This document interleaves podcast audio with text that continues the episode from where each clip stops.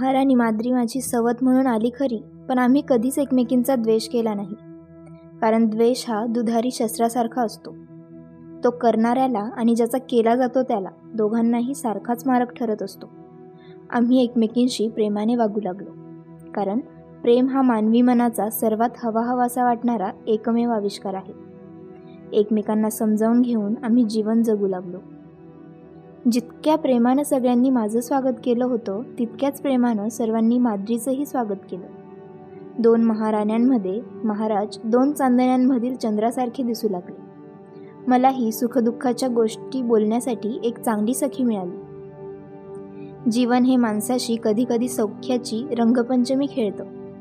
इतके रंग ते उधळतं की त्यानं जीव घुसमटून जातो. हात उंचावून म्हणावंसं वाटतं की बस झाली आता. ही सौख्याची उधळपट्टी. माझंही तसंच झालं होतं. महाराजांच्या अनुपस्थितीत घटकान घटका मी माद्रीशी गप्पा मारीत बसे. तिचं बोलणं ऐकत बसावं असंच होतं. पाव्यातून मंजूर स्वर यावेत असा तिचा मधुर आवाज होता. आम्ही दोघी एकदा अशाच गप्पात रंगलो होतो. ती आपल्या भावाची म्हणजे शैल्याची खोचक बोलण्याची कला कशी प्रभावी आहे हे मला सांगत होती. आपल्या वाक्चातुर्यानं त्यानं महाराजांचं मन कसं पटकन जिंकलं हे सांगून ती खाली मान घालून गालातल्या गालात हसत होती. महाराज आमच्या मागं येऊन केव्हा उभे होते हे आम्हाला माहीतही नव्हतं. हळूच पुढे होत आमच्या खांद्यावर हात ठेवत ते हसत म्हणाले एकूण एकाच म्यानात दोन खडग कधी कधी राहतात तर. आम्ही सावरून उठलो. मी हळूच पुटपुटले. स्त्री म्हणजे खडक आहे असं कुणी सांगितलं? माद्रीनंही मला साथ दिली. ती म्हणाली आणि पुरुष म्हणजे मॅन हे तरी कुठे बरोबर आहे? महाराजांना आश्चर्य वाटलं. त्यांनी विचारलं दोघी मिळून आम्हाला सांगा तरी स्त्री म्हणजे काय आणि पुरुष म्हणजे काय ते? मी म्हणाले पुरुष म्हणजे एक देह आणि आणि स्त्री म्हणजे त्याची पडछाया. कधी कधी बाजूंनी प्रकाश आला की की एकाच देहाच्या दोन दोन पडछाया पडतात. आम्ही दोघी आपल्या तशाच पडछाया आहोत. माद्रीनं माझं अर्धवट वाक्य पुरं केलं. मला तिचं कौतुक वाटलं. माद्रीच्या उत्तरानं ते आनंदी झाले. त्यांनी दोन्ही हातांनी आम्हा दोघींना एकदमच छातीजवळ घेतलं. आनंदानं ते हसत हसत म्हणाले या नगराचा राजा झालो तेव्हा किंवा दिग्विजयी सम्राट झालो तेव्हा जेवढा आनंदी नव्हतो तेवढा मी आज आनंदी आहे. आणि आनंदी राजा आनंदी झाला म्हणजे काय करतो माहीत आहे का तुम्हा दोघींना? गोरगरिबांना धन वाटतो मी म्हणाले.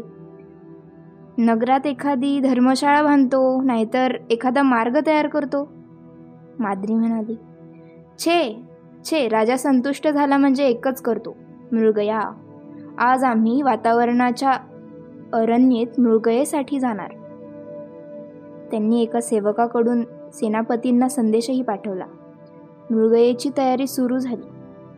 गडबडीत महाराज कक्षाबाहेर जाऊ लागले.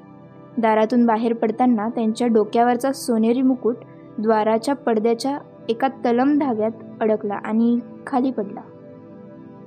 माझ्या मनात भीतीची पाल चुकचुकली. पुढं होऊन मी तत्परतेने मुकुट उचलीत म्हणाले महाराज आज नाही गेलं तर नाही चालणार का? कुंती भीती हा स्त्रियांचा स्वभावच आहे पण निश्चय हा पुरुषांचा स्वभाव आहे. मी जाणारच. घाबरायचं सोडून दे. मी काही युद्धावर जात नाही आहे केवळ मृगयेला जातो आहे. मस्तकावर मुकुट चढवून ते झपाझप पावलं उचलीत निघून गेले. दोन दिवसांनीच महाराज वारणावताहून परत आले. त्यांनी मृगया म्हणून काहीच बरोबर आणलं नव्हतं. उलट त्यांची नेहमीच हसणारी चर्या म्लान आणि मलूल झाली होती. कदाचित ती अरण्यात भटकल्यामुळे झाली असेल. आम्हाला पाहताच ते खुलतील. या कल्पनेनं मी आणि माद्री त्यांच्या त्यांना हसतच सामोऱ्या गेलो. पण त्यांनी आमच्याकडे ढुंकूनही पाहिलं नाही. मान खाली घालून तडक ते आपल्या कक्षातच गेले. त्यांनी लागलीच कक्षाचं द्वार आतून लावून घेतलं. काही न खाता चार दिवस ते आतच राहिले. कक्षाचं द्वार कितीही ठोठावलं तरी ते उघडलं जाईना. शंकांच्या असंख्य इंगळ्या आम्हा दोघींचं मन पोखरू लागलं. शेवटी नाईलाजानं आम्ही राजमातेकडे गेलो. त्यांना ते कळताच त्यांची चर्या ही काळजीनं काळवंडून गेली. लागलीच त्या आमच्या बरोबर आल्या. त्यांनी बाहेरून कक्षाचं द्वार ठोठावलं. आतून थोडासा कठोर आणि बराच असा त्रासिक आवाज आला. कोण आहे ते? मी अंबालिका आहे तुझी माता. द्वार उघड पांडू. राजमातेनं तेवढ्याच निर्धारानं सांगितलं. झटकन कक्षाचं द्वार उघडलं गेलं. या चार दिवसात महाराज किती पालटून गेले होते. त्यांनी अंगावरची राजवस्त्र उतरवून ठेवली होती. सर्वांगाभर केवढी पांढरी वस्त्र त्यांनी धारण केली होती. डोक्यावर मुकुट नव्हता. आकाशात भरारी मारणारी त्यांची ती करारी दृष्टी जमिनीला खिळली होती. माझ्यासमोर दिग्विजयी सम्राट उभा आहे की एक भिक्षुक हेच मला समजेना. राजमातेनं विचारलं पांडू तू चार दिवस काहीच खाल्लं नाहीस म्हणे. राजा झालास म्हणून वाटेल तसा वागण्याचा अधिकारी झालास की काय? या दोन मुलींचा विचार तरी केलास काय? पुढं होत मातेला वाकून नमस्कार करीत महाराज म्हणाले राजा झालो म्हणून वाटेल तसा वागेन असं तुलाही वाटतंय काय? जे जीवन मला आता इथून पुढे जगायचं आहे त्याचा मी सराव करतो आहे. त्याला शोभेल असं वागतो आहे. कसलं जीवन?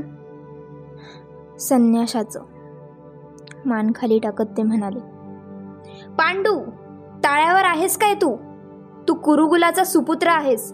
दिग्विजयी सम्राट आहेस. पर्णकुटीत राहणारा भिक्षुक नव्हेस. कुणी शिकवलं तुला हे? राजमाता अंगावर वीज पडल्यासारखं किंचाळल्या. माझ्या अंगावर आकाश कोसळल्यासारखं झालं. दैवानं माते आता मी कुरुकुलातील सुपुत्र नाही दिग्विजयी सम्राट नाही कुणाचा पती नाही बंधू नाही. मी म्हणजे केवळ दैवाच्या हाताचं खेळणं आहे. त्यांनी आपली चर्या ओंजळीत झाकून घेतली. ज्या ओठांनी सेवकांना आज्ञा सोडावी ते कसे तरीच थरथरू लागले. दैवाचा तुला आजच का एवढा पुळका आलाय? दैवाची ढाल पुढं करून दुर्बलासारखा स्वतःचा बचाव करू नकोस पांडू. तुला असं करायचं होतं तर या दोन सुंदर मुलींशी तू लग्न कशाला केलं? स्त्री म्हणजे केव्हाही पायात चढवावा आणि केव्हाही दूर फेकून द्यावा असा चढाव वाटला की काय तुला? काहीशा कठोर पण अंतर्यामी काळजीच्या स्वरानं राजमाता म्हणाल्या नाही माते आई असून सुद्धा तू पांडूला ओळखलं नाहीस. एका महाभयानक शापाच्या अग्नीत माझ्या जीवनाचा भरारीनं उभारीनं तरारून उगवलेला लसलसता कोंब नुकताच जळून दग्ध झाला आहे. शाप? ते दोन शब्द वारुळात विषारी नाक घुसावेत तसे आमच्या कानात घुसले. माझ्या डोळापुढं काजवे चमकू लागले. माद्री तमटकन खालीच बसली. राजमातेनं पुढं होऊन महाराजांचे खांदे गदागदा हलवून कळवळून विचारलं शाप? कसला शाप पांडू? कुणाचा? आणि कुणी दिला? निर्विकारपणे थंड आवाजात महाराज बोलू लागले परवा वारणावताच्या अरण्यात आम्ही मृगयेसाठी गेलो पण दैवानं उलट माझीच क्रूर मृगया केली. एका हरिणीबरोबर रमलेल्या मृगावर मी बाण सोडला. बाण वर्मी लागल्यामुळे तो मृग खाली कोसळला. पण तो मृगासारखा चित्कारत नव्हता. मानवासारखा विव्हळत होता. आम्ही जवळ जाताच तो आपले पाय जास्तच झाडू लागला. आपल्या तपसामर्थ्यानं एका मृगाचं रूप घेऊन आपल्या प्रेयसीबरोबर त्या रम्य अरण्यात रमलेला तो किंदम ऋषी होता. आपला मृगाचा देह टाकताना त्यानं जीवाच्या आकांतानं कळवळून मला श्राप दिला. उन्मत्तपणानं आज तू एका प्रणयमग्न प्रियकराला आपल्या प्रेयसीपासून ओढून मृत्यूच्या दाढेत ढकललं आहेस. म्हणून मी किंदम ऋषी तुला श्राप देतो की तू सुद्धा प्रणयाराधनेच्या आशेनं जेव्हा आपल्या स्त्रीला कवेत घेशील तेव्हा माझ्यासारखाच तत्काल तडफडून तडफडून मरशील. मुख ओंजळीत घेऊन कुरूंचा दिग्विजय सम्राट बालकासारखा स्फुंदू लागला. त्यांनी झटकन आपल्या कक्षाचं द्वार बंद करून घेतलं. राजमाता दारावर हात बडवून बडवून स्फुंदू लागल्या. माद्री गुडघ्यात मान घालून मुसमुसू लागली. मी दगडी पुतळ्यासारखी सुन्न झाले. खेद दुःख यातना यांच्या पलीकडे. सुन्न. रात्री मला महाराजांनी बोलवून घेतलं. गवाक्षातून गंगेच्या शांत पाण्याकडे एकटक पाहत ते बोलू लागले. कुंती मी आता राजवाडा सोडणार आहे. जिथे वैभवाचा विलास असतो तिथे संयमाचा वास नसतो. माणसाला सगळ्यात जास्त प्रिय त्याचं जीवन असतं. इथे राहून मला संयमानं कधीही वागता येणार नाही. जीवनाचं रक्षण करता येणार नाही. उद्या मी राजवाडा सोडून नागशत पर्वतावर निघून जाणार आहे. पण महाराज माझं हृदय हेलावून गेलं. कुंती मला माहीत आहे तुला मी काहीच देऊ शकलो नाही. सौख्याच्या हिमालयावरून दैवानं तुला आज वास्तवतेच्या खोल दरीत लोटून दिलं आहे. इथं राहून तू माझ्यासाठी अश्रू ढाळावेत हे मला कधीही आवडणार नाही. तू परत माहेरी जा. माद्रीलाही ते समजावून सांग. महाराज मी काय म्हणते ते ऐका तर खरं. कुंती विजेच्या एकाच लोळात विशाल वृक्षावर निर्धास्तपणे विसावलेल्या वेली कोसळून खाली पडतात. या क्रूर शापानं तुम्हा दोघींची तीच अवस्था झाली आहे. माणसाच्या बाबतीत भवितव्य हे उंदराला क्रूरपणानं खेळवणाऱ्या निर्दय मांजरासारखं आहे. जा. महाराज मी काय म्हणते ते तुम्हाला ऐकावंच लागेल. देहाला सोडून सावली दूर राहू शकत नाही. वृक्षाला सोडून मुळ्या वाढू शकत नाही. पतीशिवाय आर्य स्त्रीचा एक क्षणभरही जिवंत राहू शकणार नाही. आम्ही दोघींनी आपल्याबरोबर यायचा निर्णय काल रात्रीच केलेला आहे. दैवाबरोबर द्यूत खेळण्याचा दुबळा प्रयत्न करू नकोस कुंती. मनावर विषयाबाबत संयम मिळवणं म्हणजे आकाशाची अनंत पोकळी कुमकुमाच्या करंडात भरू पाहण्या इतकं अशक्य आहे ते. महाराज नात्याच्या जाळ्याला आमचा मासा लागतो की काय? याच्यासाठीच जर काळ डोळ्यात तेल घालून टपला असेल तर मीही त्याला दाखवून देईन की मथुरेच्या यादव राजा शूरसेनाची मी कन्या आहे. आजपासून मी कुंती प्रतिज्ञा करते की की तुम्ही माझे पती नसून पुत्र पुत्र आहात. याशिवाय अन्य कोणतंही नातं मी मनातही आणणार नाही. पण पुत्राशिवाय झालं तर माता जिवंतच राहू शकणार नाही. मला तुम्हाला आपल्याबरोबर न्यावंच लागेल. मी येणारच. कुंती भावविवश होऊ नकोस. तसं होणार नसेल तर तर मग मला गंगेत लोटूनच तुम्हाला पुढे जावं लागेल. कुंती कुंती खरोखरच आकाशालाही लाजवील असं तुझं मन आहे. पण काळानं तुझ्यासारख्या रत्न या दुर्दैवी पांडूच्या शापानं भग्न झालेल्या मुकुटात कशाला बसवलं कोण जाणे?